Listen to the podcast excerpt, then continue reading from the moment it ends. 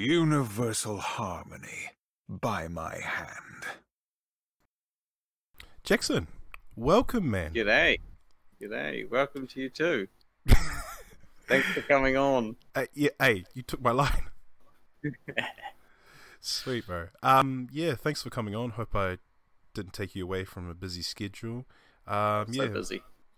what's been going on, man? Um, well, nothing. Yeah. You carry on. Yeah, nothing. Because you're in your bathrobe and everything. You're asking, oh, do you Yeah. mind if I'm in a robe? I'm like, yeah, no, sure, why not? Mm. That clip, I was in a robe as well. Same robe. Probably not the same shirt. Maybe even same shirt. Oh, I haven't I haven't gone changed since then. It's my first, first that was my first win actually ever. What was it really? hey, but- Celebrate it like it Celebrate it. was. cool. Um, if you could, um, would you be able to introduce yourself for those who may not be familiar with you? Uh, okay, my name's Jackson. Um, I'm part of expansion and flightless and New Zealand and the NZFGC. Um, I like games, and I was born in Wellington, New Zealand. Hmm. And what is it like being in Wellington compared to, like, say, Auckland? Would you say that Auckland gets a little bit too much attention? It's a bit overrated? Yeah, Auckland sucks. Okay, well, we'll just end this right now. yeah, no, I, I, I don't like Auckland. Um, given that I've only been to like the the normal places that people go, especially when I'm going up for tournaments or whatnot, which tend to be off Queen Street, so you only see like the the city centre type. Like I haven't been to the the other suburbs really. Maybe I've been to a bar or so out in the middle of nowhere. Been walking around the waterfront drunk, but yeah.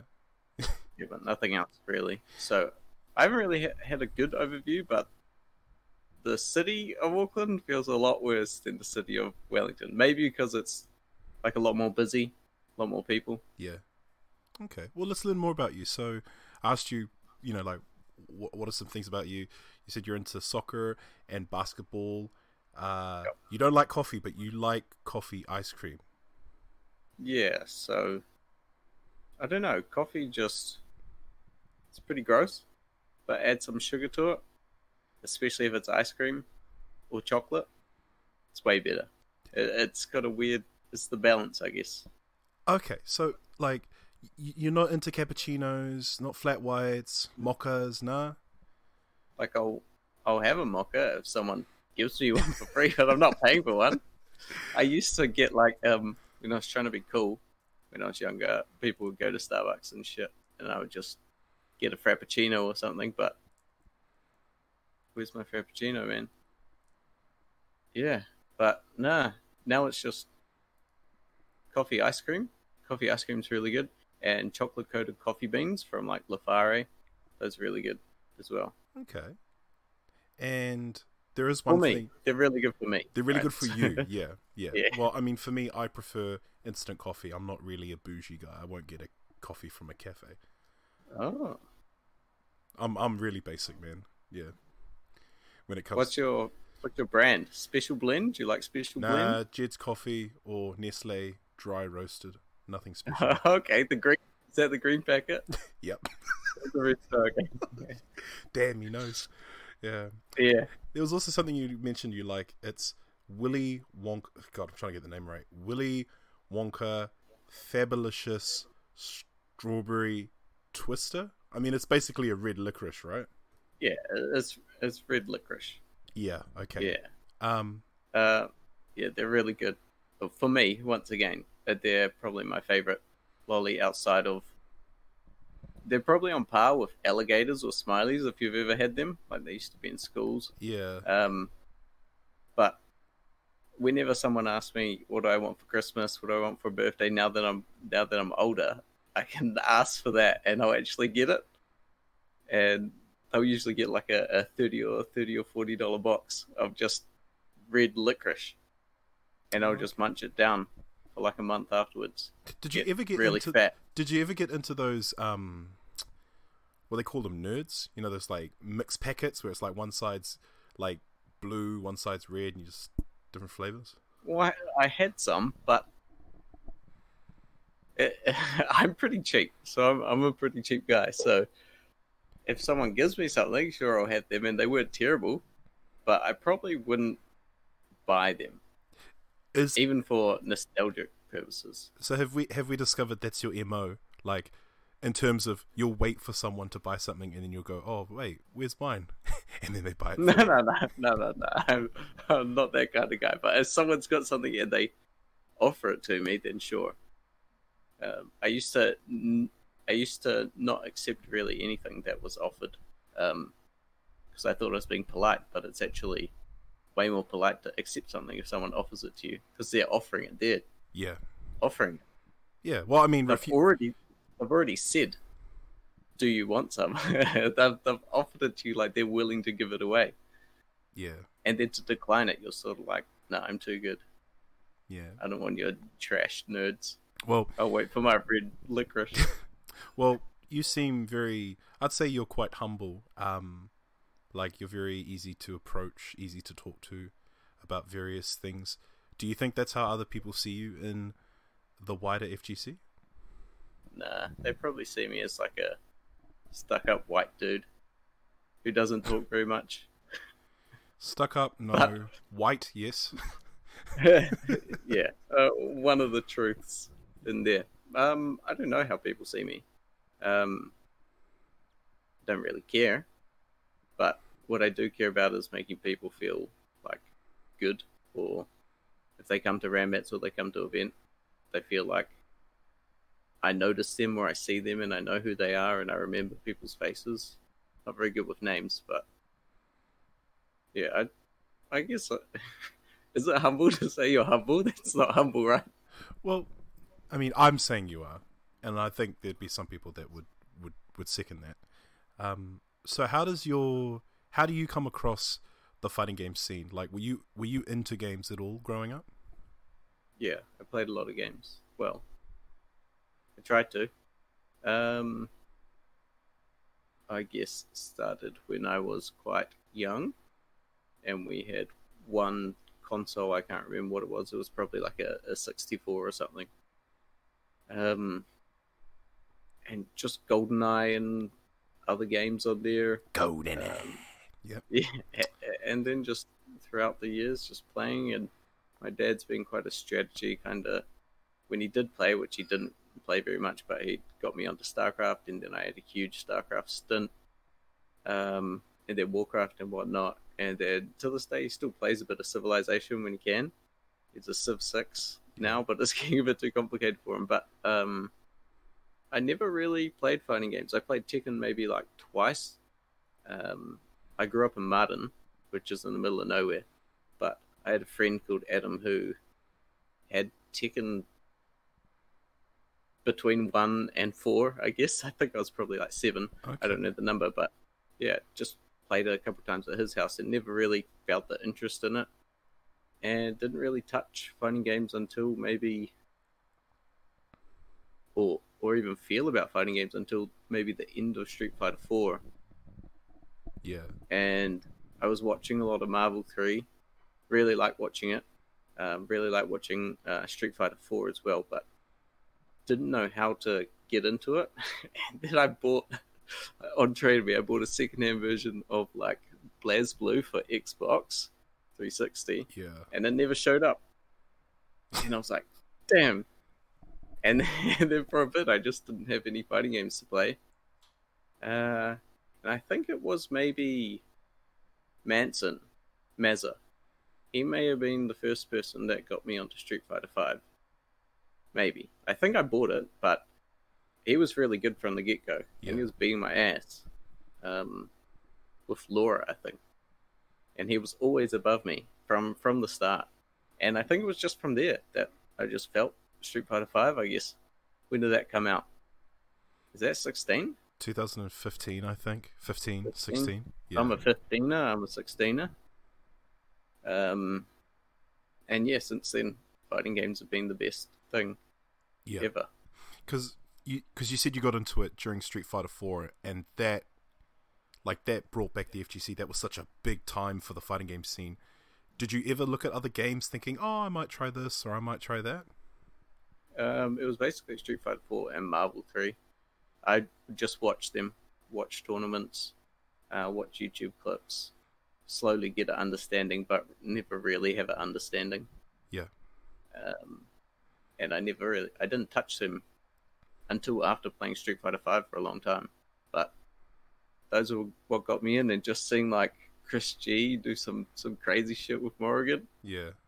Chris G's since seeing Chris G's always been my my guy. No matter what kind of shit he gets into, he gets into so much trouble. Yeah. Um, but yeah, just watching him play play Marvel Three, I just it really got me into it. So from there, I exploded into the fighting game scene. Somehow came to this position. Yeah. Well, before you got that, did you ever compete? Did you ever experience a tournament yourself? Nah, not like a not like an offline thing. Like maybe I think on StarCraft you had like you had BattleNet and you had um I guess StarCraft's probably the closest thing I ever had to one versus one. Uh, a competitive person versus another person because you're going to BattleNet, go on versus someone else on dial up, and then go have a just go at them. Um, and that was probably the most competitive thing I'd done in gaming since going from StarCraft when maybe I was like between 10 and 14 and then to however old I was. Yeah. Street Fighter 5 so no I never went to any tournaments. Um, I watched a lot of tournaments but I never had any offline experience. Um, to this day I still get like I get sweaty if, if I'm sitting down. Yeah. it's um it's like a it's an anxious thing to play offline but that's also what's so good about it So, what made you become a, a TO? I mean, we'll essentially touch on to expansion, but what actually the life of a TO? What made you go down that path? um it was mainly seeing street fighter 5 a lot of the players they didn't older players didn't really like the game as much as what they liked previous games and so I could slowly see a decline in them being less interested. And um, because season one, season two, Wellington Rambats was kicking off, you had like all the strong players were there constantly for Street Fighter Five, and it was blasting. And I remember getting smoked by um, by like even by by Jabu and by Reap. I think AJ came in and just wiped me so badly with Balrog or, or, or Birdie. and there were it was all all big laughs and whatnot because I didn't have a clue. But um, I just saw the slowly slow decline, and there wasn't really anyone who was going to step up except maybe JB, because uh, John Scully, Jay Skulls, was becoming more of a family man, um, and didn't have as much time. So I just saw it. Okay, maybe I'll do what I can. I'll see what what needs help with and eventually I meddled my way into becoming uh, one of the TOs, I guess, of Wellington FGC. Yeah. Were there some people? Are there some people that you credit um, to your help during that time when you were trying to find your feet? In TO or just playing games? Oh, in TO, in TOing. Um, probably just JB and um, John. They're helping a lot.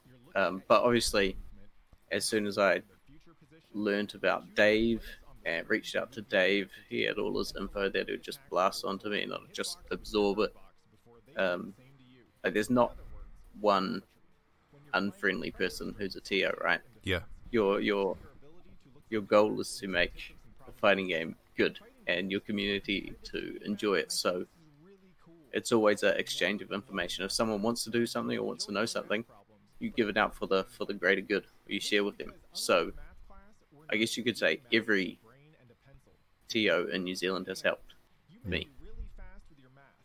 Yeah, but in, in sorry, No, no, you go, terms bro. of Just in terms of just um, in terms of Wellington, um, yeah, I'd say JB and John. Uh, JB normally keeps me down to earth because or now known as Johnny Business. Sorry. Um, my brain just comes up with lots of silly ideas, and he's like, "No, they can't work. You're thinking million dollar projects." It brings me down to the, the thousands of dollars, not the millions of dollars. Yeah, well, I mean, the fact that you have an idea, I think every idea is encouraged, like regardless of how silly it is. Hmm. But yeah, that's yeah, I guess those people in terms of TOing. Yeah.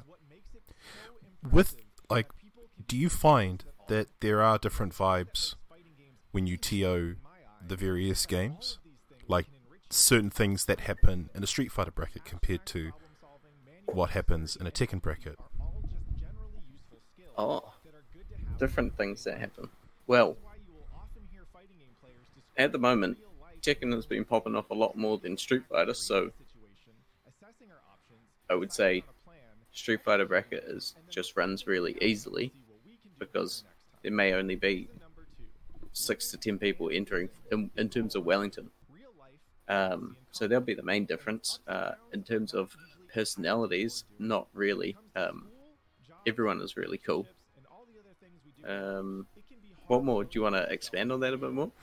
Oh no, just well, I guess an example would be uh, a lot of uh, peop- a lot of pe- a lot of players who play Tekken and Street Fighter.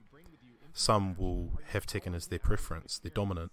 So if the Tekken bracket goes too long, or if it's it's taking a while to kind of complete, they may drop out of the Street Fighter bracket, and then you end up with less players throughout the night. Oh, oh yeah. Um, I guess that happens, but we tend to run pretty on time at Rambats. We normally close up, go from about 12, brackets start at 2, usually finish about 6. You've been there, I think you've seen it. Yeah, Um, there are some things that hold up brackets. There's the, the cross pollination between um, Smash, uh, Rivals of Aether, Tekken, Street Fighter, even Dragon Ball.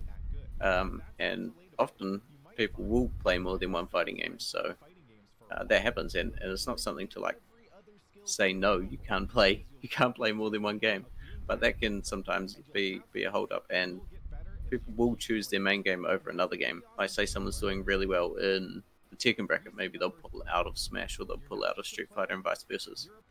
yeah. Now I've thought that commentary is quite a an important and it's not a skill that like you need a lot of practice, I guess, in order to be good at commentating. Would you say it's the same thing with TOing? You need to put a lot of work and effort into it. Mm, Mm, nah, nah. TOing is just um, you just you just you just say wing it, right? you just do the you do the stuff. Um, in terms of commentary, you got to know the stuff. Yeah. Like if a if a commentator is so off, um, then it's really noticeable rather than a TO being so off or so out of place or something. Yeah. Um, like there's there's a fair bit of work that goes into TOing, but like it's not strenuous except except for like running a, a large like day or multiple day tournament. Um, it's just if you want to play and you want to be a TO, you need to find um, people to support you, uh, which is something that I'm going to be trying this year because I still want to play, but Good. Great but there's news. been but there's been um I mean heaps of people within Wellington FGC have been stepping up and just wanting to do stuff and helping out wherever. So I'm going to be trying to push off more onto them, let them do things. Yeah. Um, because often I'll be playing, I'll be playing in a bracket. Meanwhile, I'm in the bracket. I'm updating scores and checking other people's games and looking over, seeing how far they're through, keeping track of everything. Where I guess you could see it as a um, it's not too good to play like that. I guess I'm not playing at my full, which isn't really benefiting the scene in general or the person I'm the person I'm versing. Yeah. Um, especially if I am better than them. Um, and because I've got my mind somewhere else, I'm not playing to the fullest, so they're not getting as much experience as they should Yeah. they're not versing someone who is as strong as they should be. So um, something that I want to do this year. Yeah. No, I'm aware of that, man. Um, the team tournaments that we run, I won't enter them clearly just because there's too much on my mind. And as you said, you know, you can't really play, you know, and and you know, I can't play to the best of my ability. I do remember Yep. one Nets though. I saw the TOs struggling not to start the bracket, but just to keep it going. There were so many matches they had to go through, and so I just r- jogged outside and I was just helping them out and everything. It's really hard to get players orchestrated in a routine when they're just like standing around talking and they'll be like, "Oh yeah, you know, just we'll play when he gets here." It's just like, no, dude, sit at the setup. Like you are up. Yeah, that's um, that's something that you almost have to instill in people, and people are people are good at that in Wellington now, since we have access to large screens at Big Uni. That I can chuck the brackets up and they can see the brackets, so they know what they have to play. And some people are really proactive, sometimes too proactive. They play the game way before I think they should have played the game, but um, yeah, I, I think it comes with information. Like you need to have information uh, readily accessible to the players to be able to expect them to do something um, to play. So rather than being on their phone or checking, some people aren't very assertive, especially a lot of gamers aren't very assertive. So they're not going to do something that um, they think maybe look down as being negative. And a lot of people look up to TOs, even though we're just normal people Yeah. so they don't want to really um, they might think they might get on the wrong foot of a to or they might think they might do blah blah blah because they start the game so um, that's often why people wait i think um, but also it's initiative Yeah, well, for me, I think some people they just expect that once they overplay their their freedom before their their match, they'll think, "Oh, the TO will just grab me when it's ready." Um, Hmm. As you said, just being proactive. Something I suggested to you um, was having like a QR thing where people could scan it with their phone because everyone's on their phone, Yeah. and then that way, if it could let them know when their match is going to be, or or just Yeah. just better time management. yeah stuff like that is um is it's good to do and, and good to know for for the players i guess and and that's what you want to do you want to have people having fun enjoying it also not wasting time because say we were only doing six hours every fortnight uh, you don't want to be spending 30 minutes to an hour of the day just sorting people finding you go play there now Yeah. you go play there like it'd be much more efficient if um, it was all laid out easy and people knew what to do and knew when to play and I didn't even need to do anything. Here's here's a typical scenario for you. Oh, Jackson, um, how long till I have to play? Because I, fe- I felt like just going to get some food. Eh, like I'll just be back in like thirty minutes. Is, is that all good? Yeah, that's terrible. um, I got to call out David and Dio. Uh, they're they're the worst. They go out. I mean, I'm sure one time they went down to Tank or Subway and they got in a fight at Subway or something and ended up being like an hour late back to the bracket. Or Why did they? I didn't even fight? know. I didn't even know why they. I didn't even know. I didn't even know why they. I don't even know why they went. But um, some people just disappear, um, which is fine. Like I, I don't have control over everyone. If you need to go for a smoke, some people. We won't get into it too much, but um, people have things that they need to do in their life, and smoking's one of them. Yeah. Um, so it's not my job to tell you, oh, you can't go toilet, or you can't have a smoke. It's just if you're, why the hell is your smoke taking ten minutes? Yeah. I smoked before. It doesn't take ten minutes to smoke a cigarette. Chain smokers, Um, man. Chain smokers. Maybe maybe they're doing like three or four at once. I don't know, but um, that can be that can be a pain, and because you then have to go find them or send someone to find them. Um, especially if I have to go out and find them now. Now I can't find them. Now I've got to come back, and there, there may be more questions for me when I get back. Um, but that's just that's just life. Yeah. There's it's it's up to me as a TO to to sort that and stop that happening. Mm. Um, before I can complain about and complain about people doing their own thing. And now we have a vision, a vision of expansion. The name, Yeah. the bird, caw. So, yeah, like I've never asked you, yeah, how did that come? How did you decide on the name, the bird, the mission? I should have, um, if I knew you were going to ask, I, I could have pulled up some old logo designs for expansion. But Or you, or you I- can mention it. Oh, I mean, was it originally can- a Kiwi? Was it originally? Nah, nah. It was when Crush Counter, the first one happened. It was like a, it was a a, a pad. It was half a like old school um, SNES or uh, controller, and half a DualShock. That was like the logo mainly, and then it had an X in between um, the D-pad which was meant to be expansion, and there's that expansion across there, with the X and the D-pad being the, the expansion. But um, eventually, through using other people's talents, it became a Kiwi. So originally, it was just expansion because I wanted to expand gaming and esports, and I was like, oh yeah, I'll go with that. That basically explains what I want to do, and I can be like, yeah, we're expanding gaming in New Zealand, and that that is just like a one line thing Yeah. expansion. Um, but then Kiwi happened, and I really liked the Kiwi.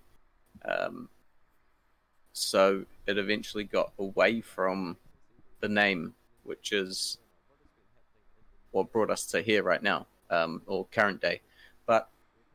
Yeah, I just I saw there was nothing really happening.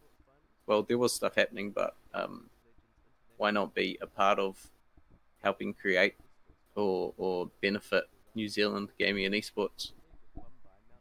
Yeah, I think it's Yeah. great because it wasn't just the fighting games you touched.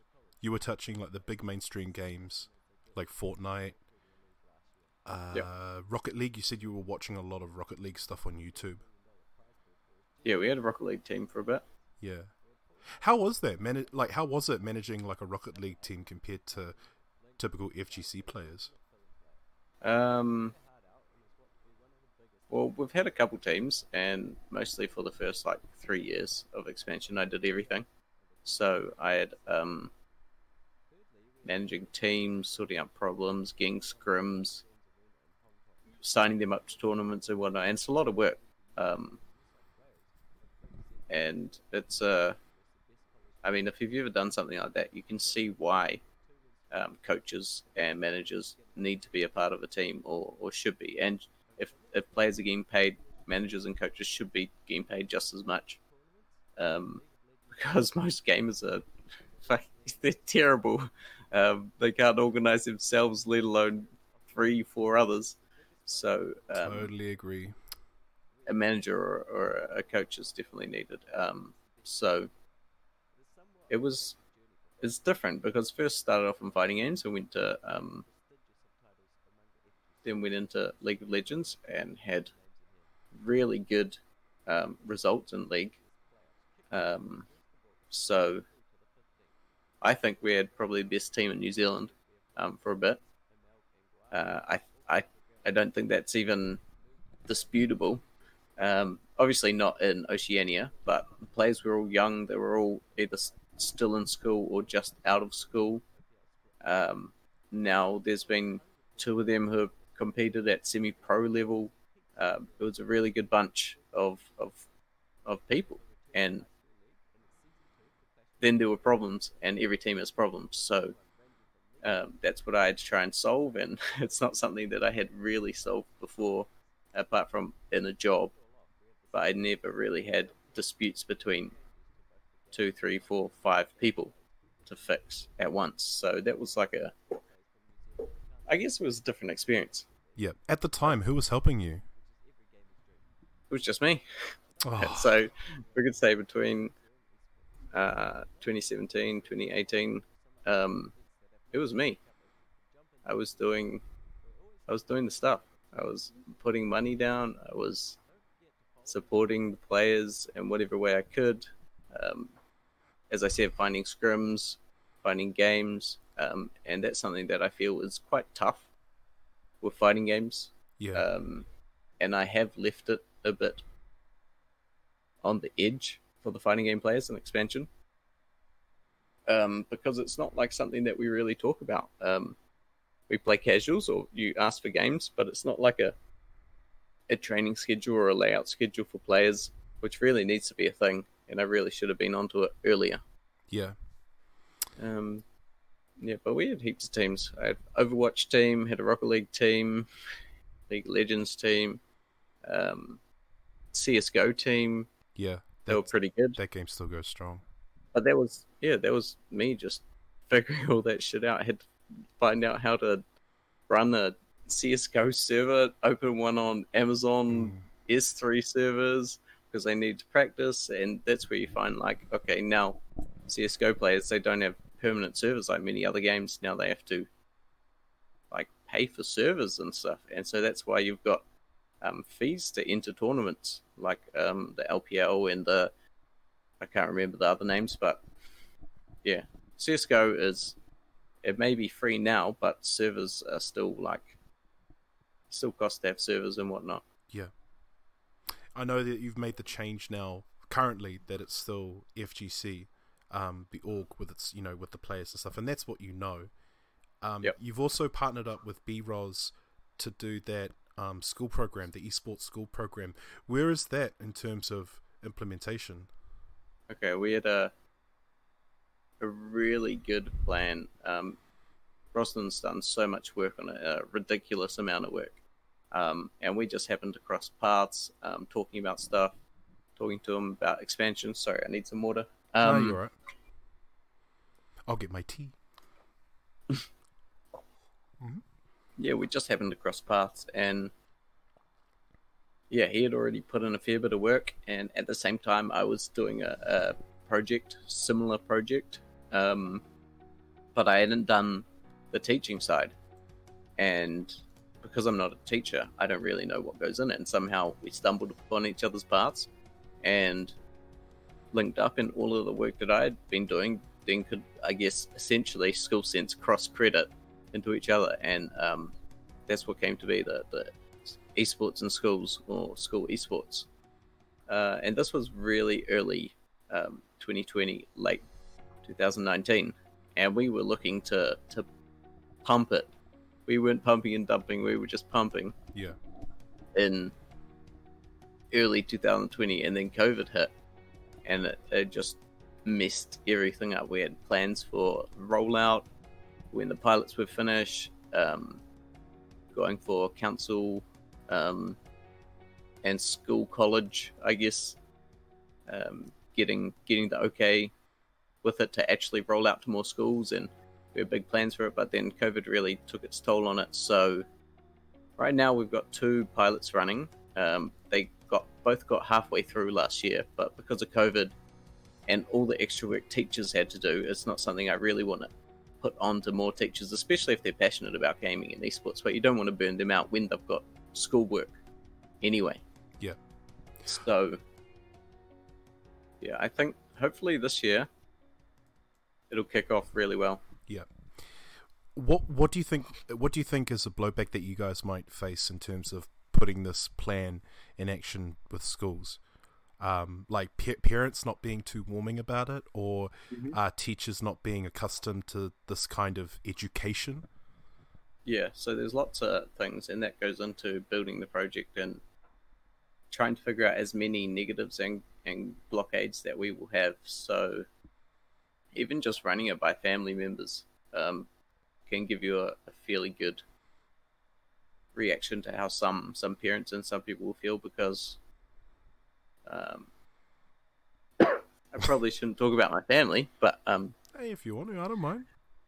my auntie, um, I guess you could say she's traditional. Um, the kids don't really, they've only just now gotten um, phones and such. Um, they don't really watch much TV. They don't play games. They've all got physical activities that they do. One's a really good gymnast. Um, the other plays like pretty high level netball. But um, whenever you get a kid on an iPad or something or playing a random game, Subway Surfer, whatever you want to call it, um, their focus goes instantly to that. And um, I think she saw her kids um, deteriorating in some way in terms of communication or whatnot. So she sort of limited them to games. And so when I mentioned it to her, she had a lot of um,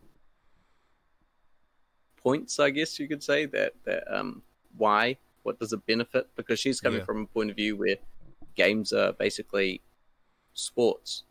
Yeah. Um, you don't play video games, or you, there's no educational side to them, or there's no learning side to them. So she didn't she didn't have an open mind to it, which is what you're going to face.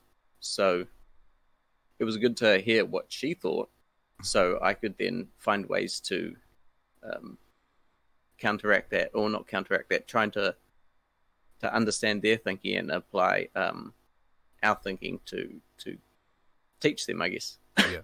and um, it may be called esports in schools, but the job is to teach parents and teachers first, because kids can be adaptable so fast. Mhm. But if your teachers and parents and your caregivers aren't on board, then it's never going to go. So initially, teach your teachers what you're doing, and your parents inform them on what, what it Yeah. does and what are the benefits. Um, but we figured this project is better suited to someone who actually is involved, who knows about esports, knows about games, has played them. So our first idea was maybe about teaching teachers how to teach it, but uh, we've all all had a, a shitty teacher one who just doesn't seem interested or knows much about the cl- the class or is just given it. Man, when I first went to when I w- was first studying mechanical engineering, my teacher was he'd never taught anyone, and he's teaching a, a diploma ca- class for mechanical engineering, Yeah. and he had never done any teaching classes before. Sure, sure, he did mechanical engineering as a job, but that doesn't mean you're a good teacher. And if we're now telling a teacher who doesn't know esports, doesn't know about games, they're not going to be interested or not going to be giving it the same passion that someone who is. Yeah, the information isn't going to be conveyed with the same level of, yeah, experience. Um, Yeah. And it's going to come with their own point of view, despite how, like, matter of fact they're just trying to be in terms of delivering the information. Um, you want it, you want it from people that know. Yeah. Yeah. So that's where the um, direction we're going. So the idea is to get Brosnan doing it full time enough that he can have, man, I'm coffee, It- so he can have, as long as it's got sugar in it. Um, if he can get the same pay or more than what he's getting currently to be able to support his family, pay his bills and whatnot. It's a huge ass muffin here. Um, yeah, so so that's because he knows it back to front. He knows the project back to front. So he's got the most passion about it. So you might see this this huge moth just flew. If it just flies It's on like a- camera, yeah. It's like the one from uh oh shit. It's the one from like Godzilla. Um Yeah, so anyway, um Brosnan's the man for the job. Um and I wouldn't want to give it to anyone else unless he's comfortable with them doing it. Yeah. Um so so the goal is just to get it all rolling with him being able to roll it out. Um and not interfering with like his family and whatnot. So there are some difficulties in that. But you know, you make it work for something that that is a startup that may benefit New Zealand or the world uh, incredibly. Yeah, and I do wish that it the project actually lifts off and schools start like taking it and applying it, putting it in practice. Yeah, we're seeing a lot of schools try and get on board, I guess, um, because they notice that kids aren't paying attention as much, um, or they're leaving school early or whatnot. Mhm. Because, I mean, hell, you could make 10k in a day playing Fortnite. Um, Yeah, and that's not even streaming.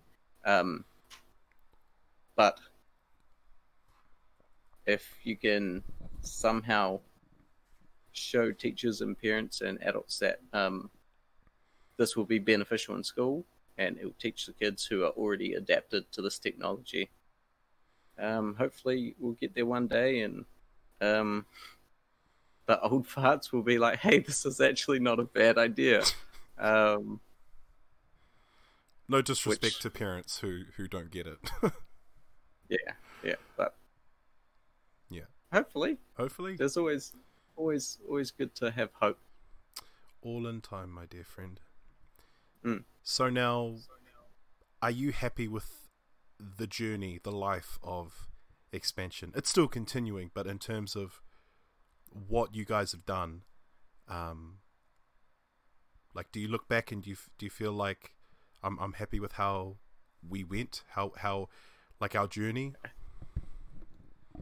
Um, nah, not really, to be honest. Oh, what? Um, yeah, I feel like I haven't accomplished very much. Um, but there's only so much you can accomplish, and not everything goes um, the right way from the start. But bro, that's like everything. You you you always think you can do more than what you literally have. I you know, expansion has done Yeah, quite a yeah. bit, and I think the biggest the biggest thing for me is you had your set of agendas. Standing Fierce had their set of agendas. They were known as the FGC, whereas you had your own path to walk, and it was always going to be hard in their shadow, you know. Because whenever people think of like gaming, fighting game, like you know, people say expansion, but they think of Standing Fierce first because they're like, oh, Oh, yeah. it's just, yeah. Yeah, that's um. Sorry, did you hear that? Shit. Um, but that's to be also shit. That's bright. Oh, bright. Now, now Um, you're really white. Oh man, oh man. Let's go back to Pinky. Um, that's to be expected though, and you can't. Um, sure, it's going to be hard work, but um, Dave and um, Soul and the team have put in so much more work in plenty years before, so it's. Um, sure, it may be hard for me or for expansion to get out of. Um, I guess you could say their shadow in terms of fighting games, but um, Dave is very supportive and he sees the bigger picture. Dave Dave um some people may think that Dave doesn't think a lot, but Dave has a big brain. He's got a huge brain and he's always thinking ahead. He's um always on top, always thinking about the big picture, not the small picture. Um, thinking about the possibilities and ways to work with each other. Um, he does so much behind the scenes um, that doesn't get seen. So um, it's not necessarily in his shadow, even though people may see it like that. Like I, I'm doing my own thing while also supporting the NZFGC, and there was a sick combo there. I love that V-Skill two from Akuma. uh, no matter how much people say that that sucks, this V-Skill two is so cool. Um, yeah, I wish I could have done way more, but with way more comes uh, a lot of money invested, and it's something that I've found quite hard to support uh, a team that may be so big as expansion um, without an endless supply of money. So there's a lot of things I want to do, but they will cost. So it's finding the right path and finding um, how to achieve things that are possible with uh, my current limitations, I guess. Yeah. Yeah. Well, just quickly, prior to this this change that's happened, you were like expansion in the last six, seven months was experimenting with content, you know. Like Standing Yeah. Fierce, they do really good tournaments and special events. Um, but expansion really took it further in terms of creating unique content. Mm-hmm. I tried. Yeah, I tried. Um, Oh, I'm just saying kudos. yeah, I, I appreciate it. And um, stuff like this, which I wish I could do way more. Um, but it takes a lot of work to, to make videos that aren't just me talking, that are easily consumable. So I think stuff like this are incredibly useful within the FGC um, because here in these videos, we're just talking about this one that's on screen right now, but um, short combo guides that have no frills. There's no 15 second, one minute intros that you don't need to see. Um, everything's there if you pause it. If you go to the description, you can find all the combos in a text form for people who prefer text form. Um, you can see it visually, you see how it looks, so you know if you do it wrong, that's what happens. Um, this is the stuff that we need in fighting games to, to push it if the companies aren't doing this themselves. Like it'll be so great if like Capcom just did the shit that I'm doing and pay someone to do it because they'll get so many views. It would pay off itself so quick um, to just explore every character um, to the maximum and teach people the ins and outs. Um, but they don't, and we and maybe it'll never get there. So it's up to us as a community to to do this kind of thing. And I've always got things that I I want to do and want to achieve. So you showed earlier me doing like a, a NZ recap of the week, which Yeah. I really wanted to do every week. Um, That only happened once though. it only happened once, and that's that's that's also my problem. That was a hell of a recap though. I was thinking, man, that's all I need for the year. we did that week was was packed though, and I had to do a bit of research to do that, and it, it took me a while to to make that happen, to to make that video, especially when I'm just doing it myself. And um, you often hear it's the saying of when people say if um, you want something done right, do it yourself. But Yeah. it's I think that saying isn't correct. It's finding if you want something done right, you need to find someone with the same passion Yeah. as you. Um, and so if someone had the same passion of creating the same content, it would come out just as good, if not better, with their skills. Um, and you can only do, do so much with your time. So it's just finding the right people to, to do the things that need to be done. So, yeah, I would love to be able to just do that consistently. Um, but that's also a me problem, being consistent with video content. I'm not very good with that. Um, and I get hella bored just moving one thing, one frame to make it look right, and it has to be perfect To for make me it look to, asymmetrical, to make it to look yeah to make it look good. yeah. Uh, getting it centered, and if something's not centered, screw it.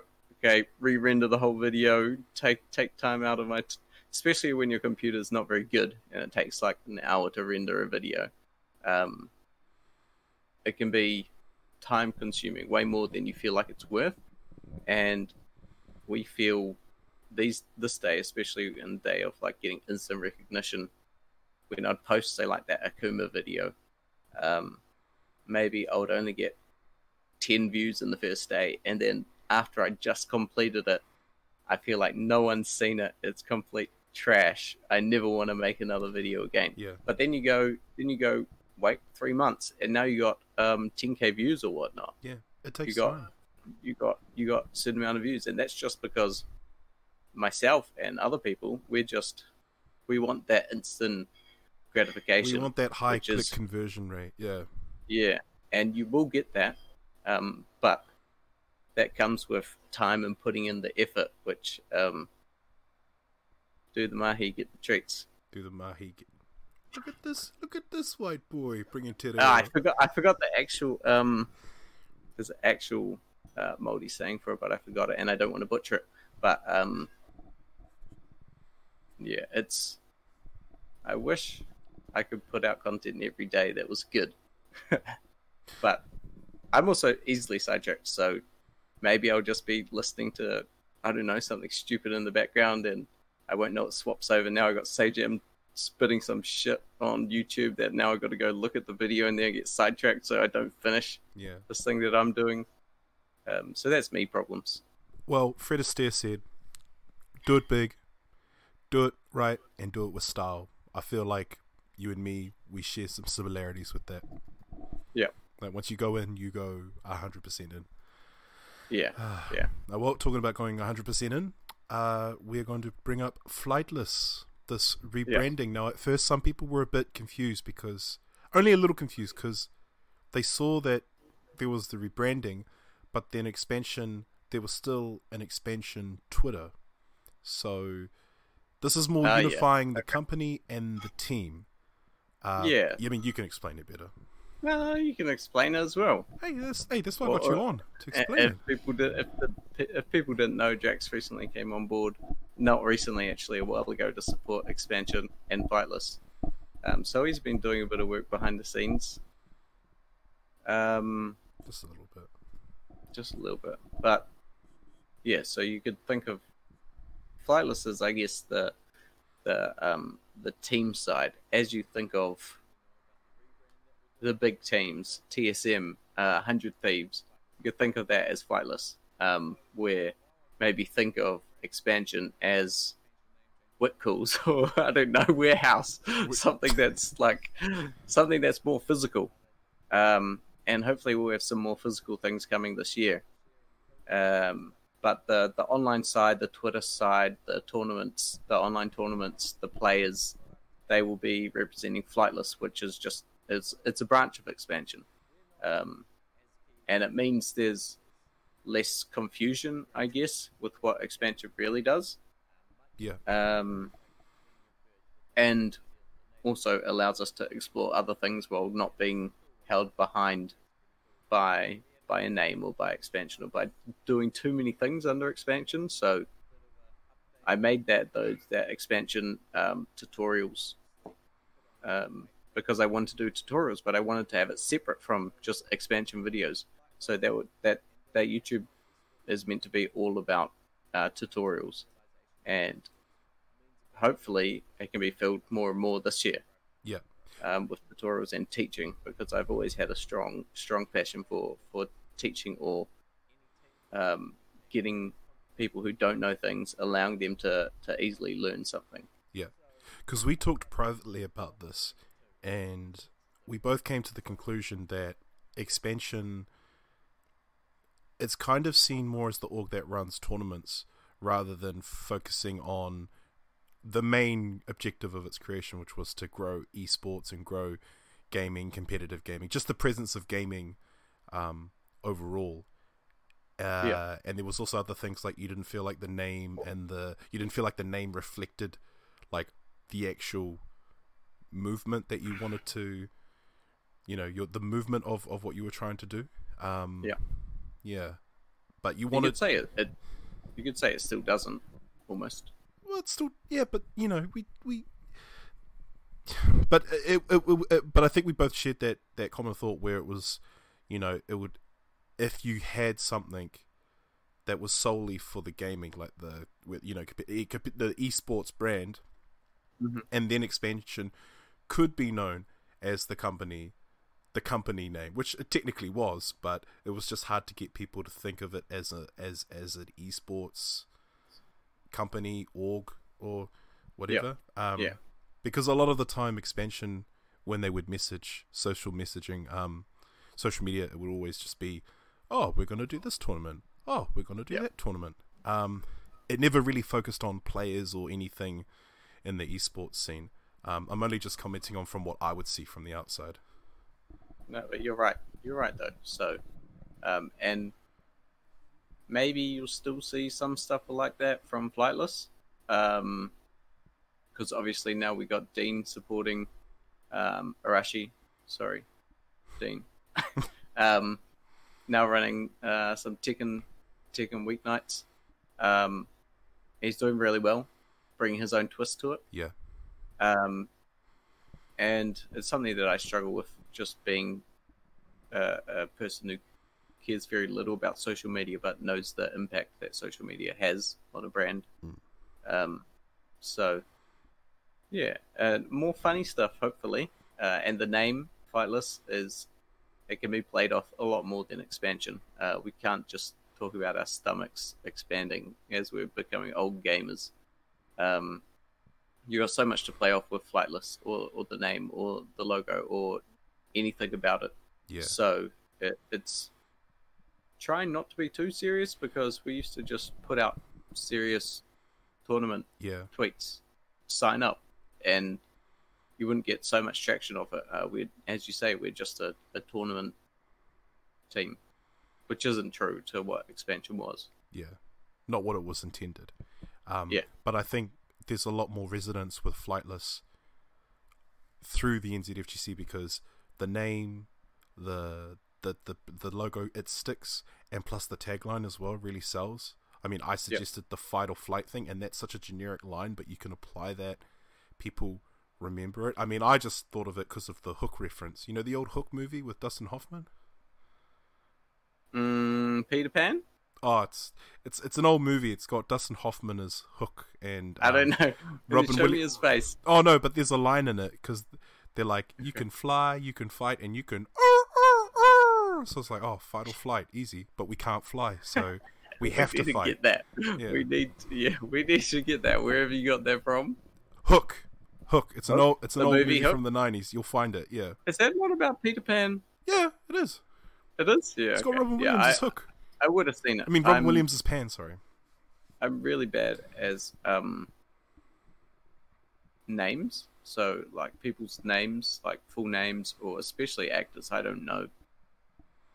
I only know Kate Beckinsale because she's cool, but then, I don't know. I don't know.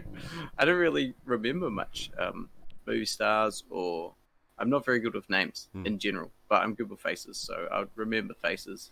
As for the tournament thing, um, oh sorry, bro. Go. No, just as, as for the tournament thing, I suggested it would be cool to have a guest commentator. It just adds something Yeah. different. I know Arashi said he wasn't like. I think we all get used to Arashi's voice, um, but it's good to have him banter with someone, especially if it's like a three. It's like a three-person thing because you've got the two commentators for themselves, and then Arashi can just purely focus on the setup. Yeah. Yep. It's really good. Um, that people are jumping on board. And I think it's helpful because Dean um, is maybe more approachable or more talkative within Tekken scene uh, than I am. And he's better at the game than me uh, and knows more about the game than me. So I just really like Tekken. That's why I was running the tournaments. And I saw that no one else really was, and Tekken was really big. Uh, and it still is big. Um, so it's good that he can bring his what what people know him for, and they're also willing to support him and Flightless in tournaments. So it's really good to have that, and and it is quite a bit of work just being a TO. Um, instead of being an offline TO, you're online TO, and you can only communicate through voice or text, and text takes a lot longer to get your point across or tell people to do things, especially if you're adding people or changing the bracket. Um, so it's good to have commentators, sorry, in that sense. Yeah. Tell me, what was the most funny tournament you've ever hosted?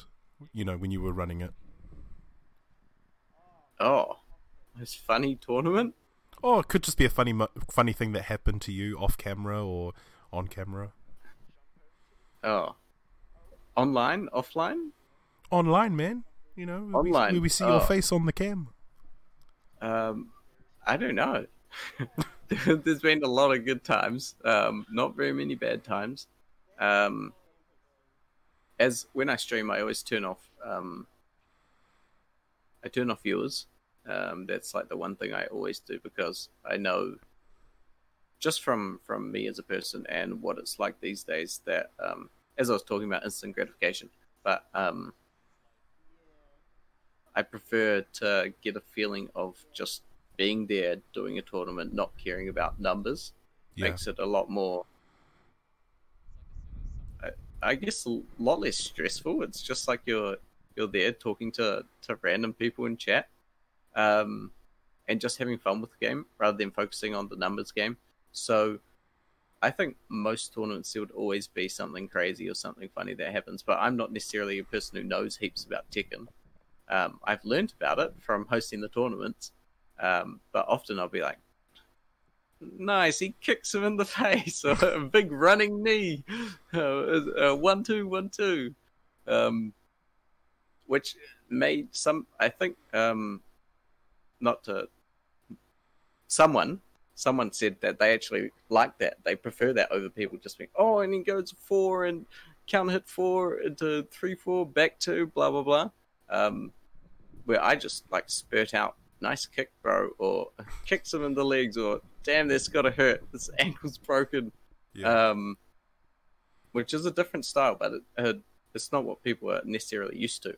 well, so- it doesn't have to be analytical, you know. Just I like Yipes. He's actually one of my favorite commentators because it's just the energy he brings. Yeah, and he can flow so well. Yeah. Like I, I would say, I'm a terrible commentator, um, but I just do it because I'm there at the moment, uh, and no one else is there to do it. But yeah, Flaps, oh, Yipes can just he can go on, and it's just hilarious.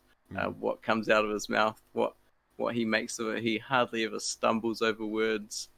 Um, he goes so well with other people. Yeah. Um, yeah, he's exceptional at commentating. Well- and there there are quite a few others as well. What's your well? Who's your favorite man? commentator. Yeah. Got to say, my boy James Chin. that um, is- If it's James Chen, that's all right. I, I mean, yeah, it's pretty good. Um, I think anyone who starts spitting another language while they're commentating, they do it for me. Whenever someone else is spitting out their um their natural tongue, it just makes it way more Oh, okay, so for Like- like so when- for us, it would be it would be Seb, Seb, right? like oh, Seb, yeah, absolutely, like- absolutely. Like- Acapella say, "Oh, coconut! Oh my god!" it's it's not like a um he's a hype man Seb. like you're you're not like he knows a lot about marvel um but you then you then have your your paramount will say like ting who knows a lot about a game Yeah. um and you got a good combo there um but everyone loves the hype man I just Um, it's it's not even just the hype. I love how he knows how to get you hype. It's it's it's one thing when it's a commentator who just gets hype and you like that he gets hype, but he gets you hype. That's what I like about Seb. yeah he, he's good I, so i just think like and it's cool that they can speak another language they're such a talent um so props to them on that as well i just like being a to you're always in the background right you're you're doing shit but You see everything. You see everything. you see the you see the cool stuff you see just like when i saw that like even though i made that akuma video those V-Skill 2 combos still They st- get me. They still get you every time, right? yeah Well, I've got I've got a few off topics. Um, so like tier lists. I know a lot of people have been making tier lists, especially during COVID, because there's nothing to do outside of online Mhm. tournaments.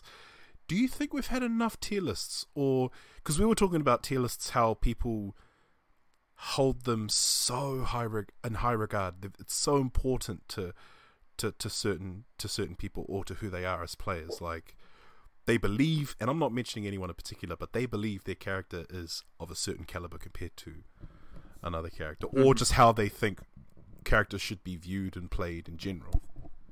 mm-hmm tier lists Yeah, do you live by the list, bro? I do now yeah I mean, if Alex, I mean, where where is Alex in terms of Street Fighter tier lists? I have no idea. He's at the bottom. Yeah, he's at the bottom. I would say I'm more I'm more a Raven player than I'm an Alex player now. I've moved on to Tekken to play Raven. Um, No, no, let's go back. But- But, you, but you like Alex. Why is it you like Alex in Street Fighter? he's just a really cool dude. No, he's like sort of homeless, lives in a caravan. Um, he's got nothing really crazy going on in his life. He's just a normal dude with muscles. He's got huge legs. He chops people with the man, just getting smacked in the dome with this, Yeah. and he's put so much force into it. It he's like he's just a dude that is. He's got headbands. He's got suspenders. He's got suspenders. I don't know. The the to me, he just looks like a cool dude, especially in Street Fighter Five. Um, I don't really like the the design of many other people except for Alex. So he was just the first one that came out, and he's always stuck with me, even though he may be trash and he he's got. Just give him something. give him something, Capcom. Um, but now I, I guess I do live by the the tier list, and people say like, I know Kim always tells me to just pick one character and play it, um, which is fair enough because I should have just played Alex constantly, um, getting to a high skill level, skill ceiling with them. Um, but we say, okay, tier lists, they're just, some people say, oh, tier lists don't matter when you're learning, which is pretty true if it's your first time, but I think tier lists matter a lot. Um, if they're universal, I guess. If if people can say this character is this good, and everyone agrees, then sure. But it's not about like, oh man, if you're debating on C and D tier, like, if if a character is definite, definitively like best, you could say like um, like Akuma was in Akuma was like one of the best in Street Fighter for a long time, and still almost one of the best. Um, why would you play another character instead of him if you're playing fighting games to win? Yeah. And this is something that JB talked to me a lot um, about and his mentality. Um, and it- it's in the um, the Footsie's handbook, I think. Um, and it's probably in the the Daigo book as well. It's you're you're playing a competitive game to win. Like you're you're almost wasting your time if you're not um, playing at your hardest or trying your best to win. Like, why are you competing in the first place if you're not competing to do well? Like, you're wasting your time and you're wasting your, I guess, um, your skills uh, if you're not competing the hardest you can. And why not pick a stronger character to also benefit that? Yeah. So, I think tier lists matter. Probably not so much in like um, 3v3 games like Marvel or like obviously yeah you can have Phoenix and you can have like Doctor Doom or whatnot. But say like Dragon Ball, heaps of characters are. I think it's pretty well balanced, and Street Fighter Five is pretty well balanced. Um, Tekken's pretty well balanced. Like we don't have terrible mismatches these days in terms of games. Sure, you may have like a, a Zangief versus Dhalsim, which is notoriously terrible. But as soon as Zangief gets in, like you've got to guess. Either way, you've got to guess. So, um, I think tier are, are good for for showing the strength of characters versus others, yeah. but it doesn't mean you have to, to live by them. But then, would you say that, in your definition, if you want to play to win, you need to choose top tier characters? By that, would you think that players could use that as a failsafe, as an excuse, if they use a character that is mid tier and well below? Oh yeah, but that's your fault. It's still your fault. It's still your fault. You lost. you, picked a shit character and you lost. It wouldn't matter if you, you didn't pick a good character. That's so as soon as that person, so as soon as that player loses, they shouldn't like they don't need to say Yeah, anything. like you- they should just know. yeah, you picked that character. You can't blame it. You can only blame yourself because you went and got your ass beat by someone who picked properly. Mm. It's like playing chess and you just only play with pawns. How are you gonna?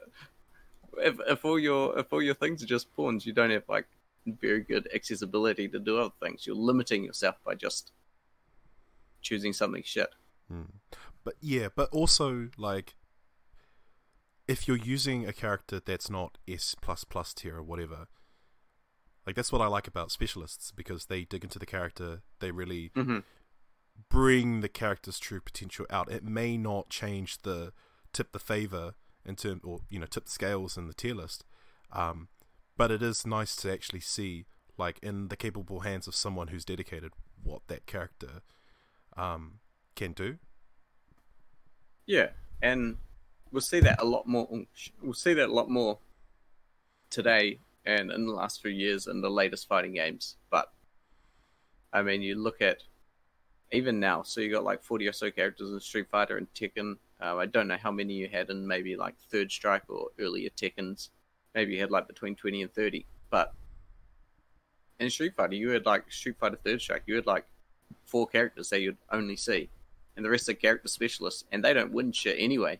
They still get beaten. They're just known as the character specialists, but they don't win because there's so much mis misbalance behind those games that some characters are so much stronger. Yeah. So, I guess these these days tier lists probably don't matter as much um, because you can have character specialists. But even going from early Street Fighter Five to to this Street Fighter Five, I feel like because of a lot of the, the old guard who did practice a lot and were in training mode a lot, means people these days they don't have that and we don't practice as much. So you blame it on your character more than practicing and learning the ins and outs of what you can do. Especially Yeah. in a game like Tekken. If I just said like, um man, this Kazuya's just doing this ten hit string against me and I can't get out of it. Um maybe playing Raven I could do like a back one plus two, which has like a back sway. Maybe they'll get me out of it. But since I've never tried it and I just complain about it, I'm never gonna find out how to actually beat it because I'm not attempting to. Yeah. So it's probably more in terms of practicing which people don't like doing anyway. No one likes going to to sports practice. You want to go to sports play. Yeah. Like, You don't want to run around. I don't want to have to run around the field twenty times to be fit. I just want to go out there and play versus other team and kick their ass. Yeah. So I guess that's what what will happen eventually, and that's probably the way that fighting games are going to go because only the only the best of the best in say like League of Legends, only they're the ones who are, are testing things in test mode. They're they're the only ones who are going into a specialized mode to to learn how to do something specific. Everyone else just queues up for ranked. Everyone else just goes to play a game. Yeah. And that's the same same way fighting games will go. So we may see like a big drop off eventually in, in a couple of years of people even using training mode. Yeah. Um, which would be sad. Yeah. I've had um I've had someone say that character loyalists character loyalism is suddenly dying. And with that what you said is kind of true. If you're playing to win, you will choose a character that's super ultra strong. Why would you want to Yep. play like a niche character like Hmm. Seku in Street Fighter or Lucky Chloe in Tekken? But then if everyone's made too easy to play and you can play everyone at a capable level, the idea of specialists kind of dies because if you can play this character, like that that whole mentality of if you can play this character, you can play everyone. So what's so special if you actually commit time to this one character if he's that general? Yeah. Yeah. But Yeah. like you said, I feel like that that could potentially that could potentially happen. If it does, then you know, oh well.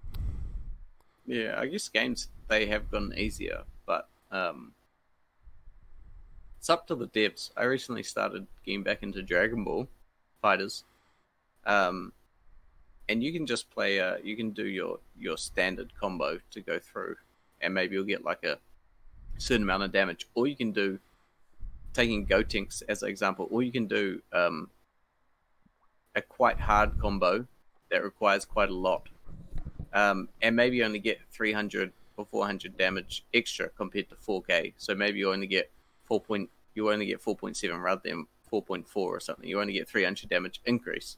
Yeah. But those are the things um, because it's way harder. You've got specific timing. You don't. Um, it's not necessarily one frame links, but you got to get your timing completely down um, to not drop it, and you do that constantly. You have delays throughout your combo. I feel like stuff like that would be beneficial to, um, I guess, create the character specialists because you could you could you can see it in Tekken. Tekken is also a good example. Like Jin, you got the hundred dollar combo that Aris did and got pretty famous. Yeah. Um, and it took him what thirty minutes or so to get it. Um, and these these people who are extremely good at Jin and main Jin get it every time. They don't drop it. Um, but you only get a tiny bit more wall carry, or maybe get less wall carry for doing this combo. But you get to the wall and you don't get a weird splat. You get a consistent splat on the wall. yeah. So yeah, I guess that's that's the best part about character specialist is knowing the inside outs that and taking better routes. But maybe I'm getting off topic, but No, no, it's I think yeah, no, it's good. yeah. I don't know, I think it depends where we go. Strive looks really good, even though we're not talking about Strive. No, we good can talk- Strive. We can talk about Strive Um, if you want. I just reckon it looks sick. Yeah, it does look sick, man. Because they've just released gameplay for it. Um, yeah, it's yeah, it looks good. I'm I'm probably not meant to say this as a TO, but KOF looks shit compared to Strive. Um, but I will still be supporting KOF. Well, they've had um, the characters have had redesigns, right? Like it looks okay. It doesn't look terrible, but yeah, I think Guilty Gear is going to be the one. yeah, uh, if we go based on looks though, man, Street Fighter Four looked like trash. That game was terrible, and I know people always hate when I say that, but that game sucked. The the graphics were shit. Um, you know, one frame links. Um, but I yeah, I don't know if it's all about graphics, but you're gonna have a lot of the large community are gonna be there on the best looking game, the latest release games. Um, you see people playing older games, but you got like ten people playing them at once Yeah, rather than ten thousand. So hopefully Strive doesn't die. No, I don't think it will. We need we need some more anime games. I mean, Granblue's been doing okay, somewhat. Um, it'd be good to get Guilty Gear in there. Yeah. Yeah. Oh, there's there's a couple like ArcSys are just doing incredibly well, Mm. um, pumping out good looking, I guess anime games, but they're no longer anime. They're more 3D, but they they look anime art styled, I guess. Yeah. There is one more thing I wanted to mention, something that we're quite keen to talk about tonight. Um, it's about the certain player, once again, not naming anyone, who comes to a local Rambats, Hambats, Wellybats quite regularly, and they don't put the time in training, they don't put the time in learning, they get knocked out pretty easy. Like they're at the bottom of the barrel in terms of competition, but they'll still show up. Like they're still they're still there at the end of the day, at the Yeah. end of the week, at the end of the year. But there's I don't know you know, we were talking about it, just the whole fact like for some people the FGC is a home. It's like a it's like a central Mhm. hub for some people, but they don't have like in terms of any placement or any kind of achievement they're trying to get, it's not there. Um, I think you said it all yourself, though. I think, you, yeah, I, people are. I mean, we can go into the talent side um, of things, but it's a. We can't call it WFG. Well, the, we're all we're made up of It's we're, a we're ma- yeah right? we're made up of various people in the community. Some are very competitive, some live this game like they live it as if they have a you know they treat this game like Bible, like a religion.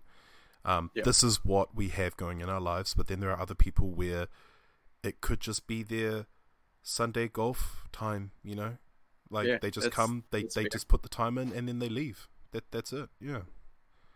I think that Sunday golf is pretty good comparison, except for for a lot of white people. Like golf is full of white people, but FGC is full of everyone. Um, and I think that's one of the best things about gaming in general is it's just full of so many different ethnicities and uh, genders and just a whole bunch of people coming together that love one thing. Uh, and there's no like um, it's not like a, a small friend group. Yeah. It's come on in, play fighting games with us. Even if like I, I feel bad for it sometimes, um, not giving certain games, even if they're older games, the time to shine Yeah. because we're too busy running brackets. But um, if they could come, and even if they can just show their game off or um, play it with other people who want to come along, it's uh, Yeah, it could be the same thing with it could be the same thing with players as well because you give more time to those that you see regularly that you're familiar with and maybe not so much to the people like we've mentioned who kind of get bopped straight away and then just hang around. it sounds like me these days. hey, come on, man. I know you got some fight in you. I know you do. Yeah, a little bit. A little bit. but yeah. Hmm. I those people should keep coming, um, but it's it's up to them to also make the change themselves. Um, much Well- like a lot of person personal things as well. Yeah. Um, you can only help someone so much uh, uh, till they want to help themselves. So, um, yeah, I we can help them and help them, but if, if maybe they just don't care about getting better and they just want to be there because they enjoy the environment or they enjoy the people, Yeah. Which we shouldn't say, nah, we shouldn't say you can't be here because you're not trying to improve. Um, else would be called like, I mean, we do call it Rambats, which is ranking battles. Um, so I've now changed it to Wellington Rambats and Meetup because it is sort of like a meetup. Um, and we didn't really touch on anything Smash side, but fuck you guys who think Smash is a fighting game. You're not a fighting game. Uh, anyway, What do you think I'm trying to get Smash players on this platform, man? I'm trying to merge the scenes together finally. yeah, yeah, they should be. Um, yeah. It was, anyway, it was it was that whole thing about you know like if you're not going to compete like we we we want placement in the scene, whether that be known as a competitive player or known as a specialist or known as someone who can do the sick hundred dollar combo or VT two combo or whatever. If you're coming to Rambats or any offline event and you're not wanting any of these things, it's like it's it's it's it's it's, it's not an arrogant question, but it's a question of why like what makes you come here? Like but It must be the community, right? yeah. It must be just yeah like whatever reason like yeah we all thing. have our different reason. Yeah. I guess Yeah. that's why yeah that's what we were saying. We like people have their own, own reason for coming here. Um fighting games are good. something really whatever good. Taquito, whatever is that what he said? oh, Is that what Taquito said? Man, that guy's got a way with words. something so great yeah something so great. Yep, words nice words. words to live and die by Yeah. all right jackson are you oh anything else Oh. Um. Smash Bros is a good game. yeah Rivals of Aether is a good game. Don't uh, don't write them off yeah I, as being party games because you play you play Eddy or Lei and you just party in Tekken anyway. You what's the, what's the difference? hey, that that's a good call. That that's a good Yeah. call out. All right, man. Are you ready for your final round segment? Yeah, let's go. Oh, he's keen. All right. How would you compare the Wellington FGC's growth compared to the other cities? Mm. Okay, that's tough because I haven't necessarily been looking at numbers or looking at um, turnouts, but I would say Hamilton's probably the biggest growth, but also because of the, the relatively close proximity to Auckland. But um, in terms of Wellington new players, I think we've had a lot of a lot of new people come in um, in the last year. Um, so I think we've been going pretty decently, but I can't say compared to. I would still say Hamilton would probably be bigger, beating in terms of new people coming in, in terms of growth. But I think um, Wellington is doing pretty decent, uh, and always have people applying to. Oh yeah, that's one other thing. The Wellington FGC is set on private, so you got to apply to join. Um, You have to people- apply. you got to apply, okay? And you go through this rigorous test of me checking if you're from New Zealand or not. If you're not, you get a decline. If you are, you get an accept. Um, because there were a bit of spammers that were coming in and out, but um, yeah, I there's normally like two a week or so that are coming in, and there's lots of people who don't come to Rambat Tour within um, the Facebook groups, but they talk a bit and they want to play some games. Um, it's just about trying to reach out to them and get them. But I think Wellington's been going pretty well. Yeah. All right. What were expansion NZ events notoriously known for? Ooh. Damn, this stuff. Um, online ones, probably me not knowing anything that's going on, or uh, me stumbling over words. Uh, in terms of offlines, um, probably running late to salty sweets. Man, some people move so slow to get to salty sweets, and I get in so much trouble from these places. When I say people are going to turn up between 8 and 10, people start turning up at 12 and they're closing at 12. Um, yeah, I think those. I don't. I don't know actually. I haven't really asked people. Um, what are we notorious for, or I am notorious for? Probably just being shit. Oh. Hey, don't be too rough on yourself, mate. All right. All right. Street Fighter is the game that birthed and still sustains the NZFGC. True or false? True. Okay, true. Um, wait, wait, wait. Can we go back? Can you say it again? Street Fighter is the game that birthed and still sustains the NZFGC. Yeah, I, I, I think so. I think so. Um, doesn't mean other games don't do it as as much, but um, yeah. Well, you just said true, so I just say true. I don't need to explain it. Yep. All right. Is there a game in general you wish you committed more time into learning or mastering, and why? Um,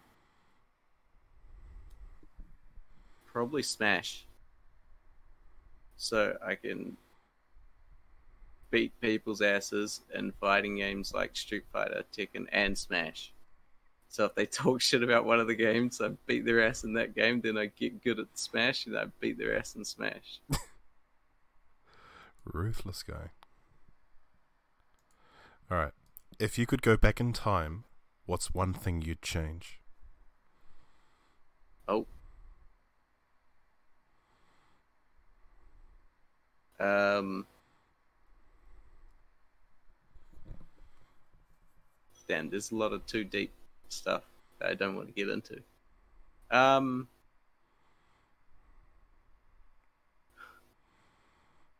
Probably picking Alex.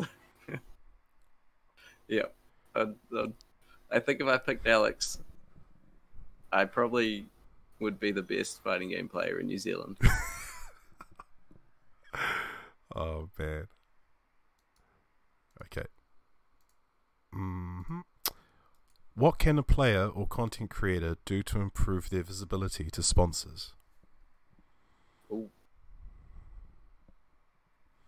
Um, promoting yourself? Nah. I would say get your friends to promote your shit. Because you need a De Silva in your life.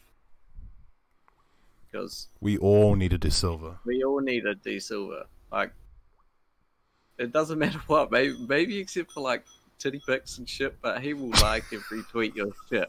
Um, and community support for your stuff is probably a lot better than you trying to shield yourself. Um, hopefully, we see Danny soon. Yeah. Prayers for Uncle Danny. All right. Name a moment where someone overpromised and underdeveloped, underdelivered. Okay. Um,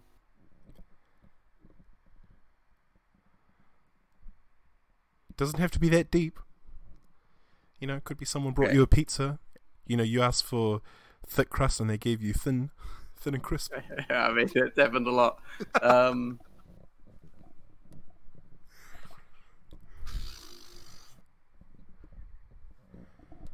probably me giving out Crush Counter shirts.